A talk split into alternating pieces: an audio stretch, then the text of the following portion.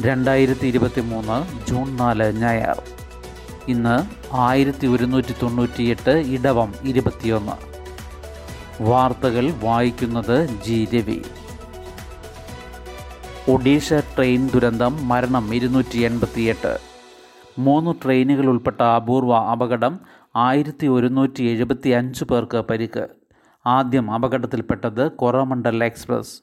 ദുരന്തമുഖത്തേക്ക് ഇടിച്ചു കയറി ബംഗളൂരു ഹൗറ എക്സ്പ്രസും. ബാലസൂർ ട്രെയിൻ അപകടത്തിൽ മരണം ഇരുന്നൂറ്റി എൺപത്തി എട്ടായി ഉയർന്നു.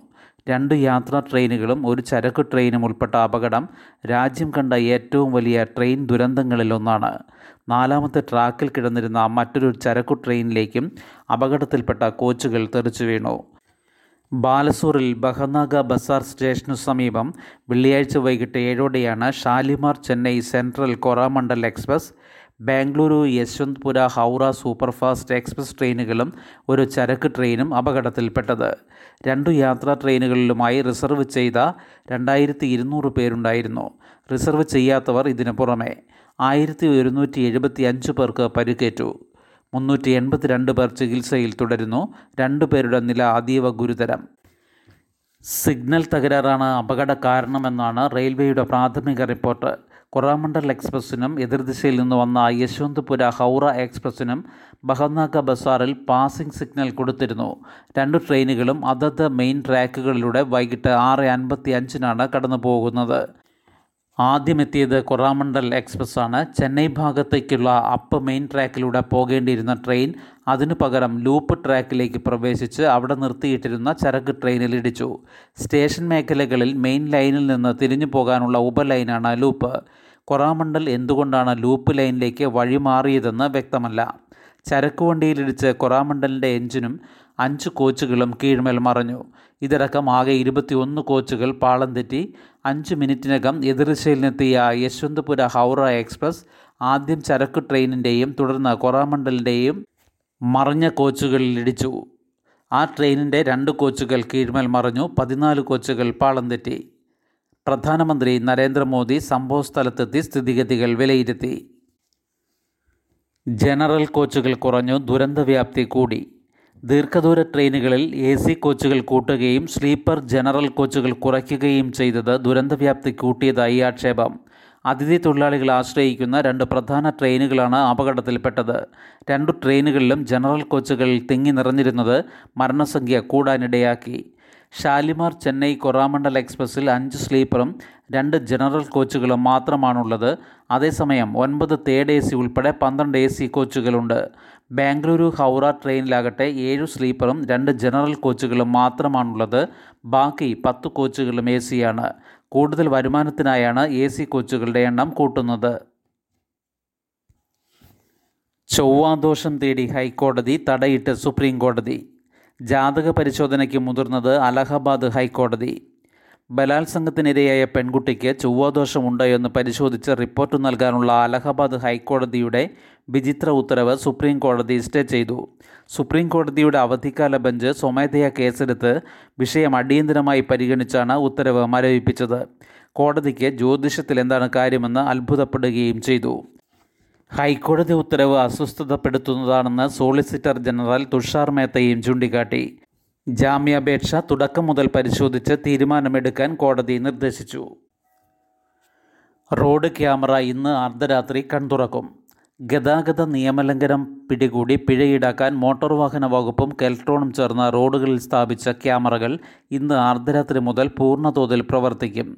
ഗതാഗത നിയമലംഘനം കണ്ടെത്തിയാൽ പിഴ ഈടാക്കാനുള്ള നടപടിയും തുടങ്ങും. അതേസമയം സംസ്ഥാനത്താകെ രജിസ്റ്റർ ചെയ്ത ഒന്നര കോടിയോളം വാഹനങ്ങളിൽ എഴുപത് ലക്ഷത്തിലധികം വാഹനങ്ങളുടെ ഉടമകൾക്ക് നിയമലംഘനത്തിന്റെ e challan S M S ആയി ലഭിക്കില്ല. ഇത്രയും വാഹന ഉടമകളുടെ mobile number email I D തുടങ്ങിയവ മോട്ടോർ വാഹന വകുപ്പിന്റെ പോർട്ടലിൽ ഇല്ലാത്തതാണ് കാരണം.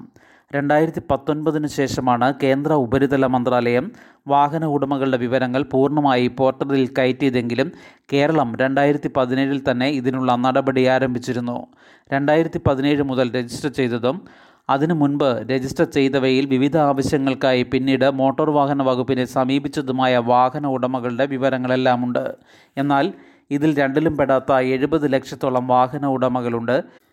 തപാൽ വകുപ്പ് വഴി അയക്കുന്ന ചെലാൻ നോട്ടീസിലൂടെ മാത്രമേ ഇവരെ നിയമലംഘന വിവരവും പിഴയൊടുക്കാനുള്ള നിർദ്ദേശവും അറിയിക്കാൻ കഴിയുകയുള്ളൂ. എസ് എം എസ് ലഭിച്ചവർക്കും തപാൽ മാർഗം ചെലാൻ അയക്കും പന്ത്രണ്ട് വയസ്സിൽ താഴെയുള്ളവരാണ് ഇരുചക്ര വാഹനത്തിൽ മൂന്നാമത്തെ യാത്രക്കാരെങ്കിൽ ഇവരെ ഒഴിവാക്കാനാണ് ധാരണ. കേന്ദ്രത്തിന്റെ അനുമതി കാക്കുന്നുണ്ടെങ്കിലും തൽക്കാലം ഇക്കാര്യത്തിൽ പിഴയിടില്ല. വി ഐ പി വാഹനം ആംബുലൻസ് തുടങ്ങിയവയും പരിശോധനയ്ക്ക് ശേഷം ഒഴിവാക്കും. ക്യാമറകളുടെ ട്യൂണിംഗ് ഏതാണ്ട് പൂർത്തിയായി. ജില്ലാതല കൺട്രോൾ റൂമുകളിലായി നൂറ്റി പത്ത് പേരെ കെൽട്രോൺ നിയോഗിച്ചു കഴിഞ്ഞു. മുപ്പത്തിയാറ് പേരെ കൂടി രണ്ട് ദിവസത്തിനകം നിയമിക്കും. ബ്രജഭൂഷണന്റെ അതിക്രമം മൊഴി നൽകിയവരിൽ പ്രമുഖരും. മൊഴി നൽകിയവരിൽ ഒളിമ്പ്യൻ കോമൺവെൽത്ത് ജേതാവ് റഫറി പരിശീലകൻ. ബ്രജഭൂഷൺ ശരൺ സിംഗിനെതിരായ താരങ്ങളുടെ ലൈംഗിക അതിക്രമ പരാതി ശരിവെച്ച് മൊഴി നൽകിയവരിൽ ഒരു ഒളിമ്പ്യൻ കോമൺവെൽത്ത് സ്വർണ മെഡൽ ജേതാവ് ഒരു രാജ്യാന്തര റഫറി സംസ്ഥാന പരിശീലകൻ എന്നിവരും ഉൾപ്പെടുന്നതായി റിപ്പോർട്ട്. ഡൽഹി പോലീസ് രജിസ്റ്റർ ചെയ്ത രണ്ട് എഫ്ഐആറുകളിലെ അന്വേഷണത്തിൽ നാല് സംസ്ഥാനങ്ങളിലെ നൂറ്റി ഇരുപത്തി അഞ്ച് പേരുടെയാണ് മൊഴി രേഖപ്പെടുത്തിയത്. ഇതിലാണ് ഈ നാല് പേരും ഉൾപ്പെടുന്നത്. ലൈംഗിക അതിക്രമം നടന്ന് ആറ് മണിക്കൂറിനുള്ളിൽ ഗുസ്തി താരം തന്നെ ഫോണിൽ വിളിച്ച് ഇക്കാര്യങ്ങൾ പറഞ്ഞെന്നാണ് പരിശീലകൻ നൽകിയ മൊഴി. അതിക്രമത്തെക്കുറിച്ച് ഒരു പരാതിക്കാരി ഒരു മാസത്തിനു ശേഷം തങ്ങളോട് വിവരിച്ചുവെന്നാണ് രണ്ട് വനിതാ താരങ്ങൾ നൽകിയ മൊഴി. വിദേശത്തും സ്വദേശത്തും ടൂർണമെന്റുകളിൽ പോകുമ്പോഴുള്ള വനിതാ ഗുസ്തി താരങ്ങളുടെ അവസ്ഥയെക്കുറിച്ച് താൻ കേട്ടിട്ടുണ്ടെന്നാണ് ദേശീയ രാജ്യാന്തര മത്സര റഫറി നൽകിയ മൊഴി. കേസ് അന്വേഷിക്കാൻ രൂപീകരിച്ച പ്രത്യേക സംഘം യു പി ഹരിയാന ജാർഖണ്ഡ് കർണാടക തുടങ്ങിയ സംസ്ഥാനങ്ങളിൽ തെളിവ് ശേഖരിക്കാനും മൊഴി രേഖപ്പെടുത്താനുമായി യാത്ര ചെയ്തിരുന്നു. നൂറ്റി അൻപത്തി എട്ട് പേരുടെ പട്ടിക തയ്യാറാക്കിയിരുന്നുവെന്നും ഇതിൽ നൂറ്റി ഇരുപത്തി അഞ്ച് പേരുടെ മൊഴി രേഖപ്പെടുത്തിയെന്നുമാണ് വിവരം. ബ്രിജ്ഭൂഷണെതിരെ ഗുരുതര ആരോപണങ്ങൾ ഉയർത്തിയ എഫ് ഐ ആർ വിവരങ്ങൾ കഴിഞ്ഞ ദിവസം പുറത്തു വന്നിരുന്നു. കെ ഫോൺ ഉദ്ഘാടനം നാളെ. ആദ്യഘട്ടത്തിൽ കണക്ഷൻ നൽകിയത് ആയിരത്തോളം വീടുകളിൽ. കണക്ഷനുകളുടെ കാര്യത്തിൽ പറഞ്ഞ വാഗ്ദാനം പൂർണമായി പാലിക്കാനായില്ലെങ്കിലും സംസ്ഥാന സർക്കാരിന്റെ സ്വപ്ന പദ്ധതിയായ കെ ഫോൺ അതായത് കേരള ഫൈബർ ഓപ്റ്റിക് നെറ്റ്വർക്ക് നാളെ മുതൽ പ്രവൃത്തി പദത്തിൽ നാളെ നാലിന് നിയമസഭയിലെ ശങ്കരനാരായണൻ തമ്പി ഹാളിലെ ചടങ്ങിൽ മുഖ്യമന്ത്രി പിണറായി വിജയൻ ഉദ്ഘാടനം ചെയ്യും.